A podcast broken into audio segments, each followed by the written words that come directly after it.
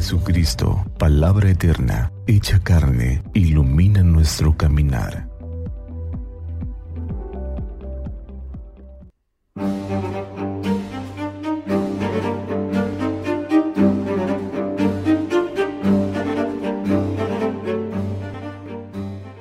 Del Evangelio según San Juan. En aquel tiempo Jesús dijo a los fariseos, Yo les aseguro que el que no entra por la puerta del redil de las ovejas, sino que salta por otro lado, es un ladrón, un bandido. Pero el que entra por la puerta, ese es el pastor de las ovejas. A ese le abre el que cuida la puerta y las ovejas reconocen su voz. Él llama a cada una por su nombre y las conduce fuera. Cuando ha sacado a todas sus ovejas, camina delante de ellas, y ellas lo siguen porque conocen su voz.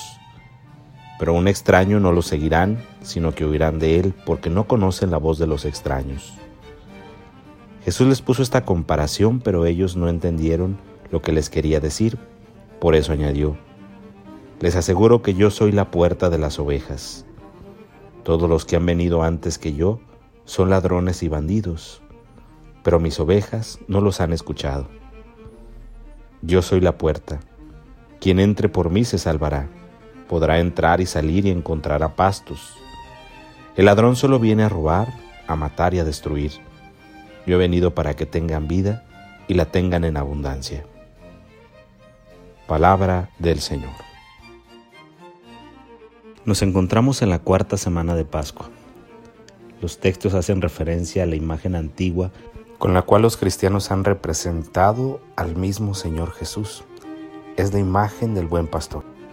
Contraria a la imagen de un pastor malo, de un asalariado, Jesús representa esta experiencia de un Dios fiel que cuida, que vigila, que ama, que sirve a sus ovejas.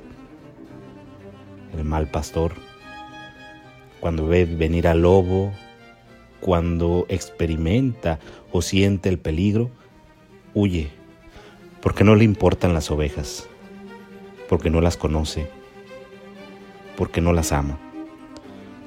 El texto del Evangelio de San Juan nos muestra a un pastor que conoce profundamente a sus ovejas y las llama por su nombre. Dios es ese buen pastor. Él nos conoce y nos llama por nuestro nombre. Tal vez el secreto para poderlo seguir con fidelidad sea conocer su voz, estar cerca de Él, profundizar nuestra relación y nuestra cercanía con el Dios de la historia, con el pastor que es bueno y misericordioso.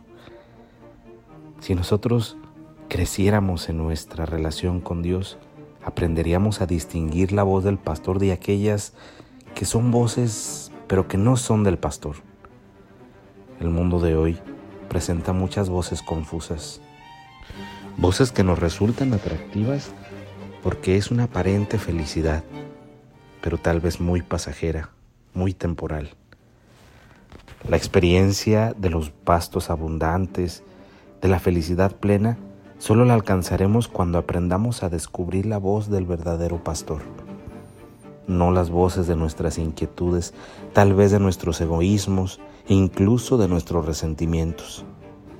Esas voces, aunque parezcan de repente atractivas, no son la voz del pastor y no nos llevarán a pastos abundantes. Sin embargo, si aprendemos a escuchar la voz del pastor, Él irá delante de nosotros. Tal vez el secreto para aprender a ser buenos pastores sea primero aprender a ser buenas ovejas. Y es que todos en algún momento de nuestra existencia fungiremos como pastores de alguien más. Nos tocará acompañar, guiar, cuidar, atender, ungir, sanar a aquellos que en el camino de la vida la providencia nos vaya presentando. Pero si aprendemos a hacerlo al estilo de Jesús, en la forma en la que Dios actúa con nosotros, seguramente construiremos un mundo nuevo, el rebaño del buen pastor, ese que Él quiere, un mundo donde las ovejas escuchen al pastor y donde el pastor exprese todo su amor y su misericordia hacia esas ovejas que le han sido encomendadas. Construyamos pues ese redil, seamos pues ese rebaño, pidámosle la gracia a Dios de aprender a ser buenas ovejas para después, con la valentía, la gracia y la presencia de Dios en nuestra vida, con la fuerza del Espíritu, seamos también buenos pastores para con aquellos que la providencia divina ponga en nuestro caminar como ovejas. Pidamos a Dios especialmente por aquellos que tenemos la labor de pastorear las comunidades, que seamos fieles a esta presencia y a esta experiencia de Dios. Que así sea.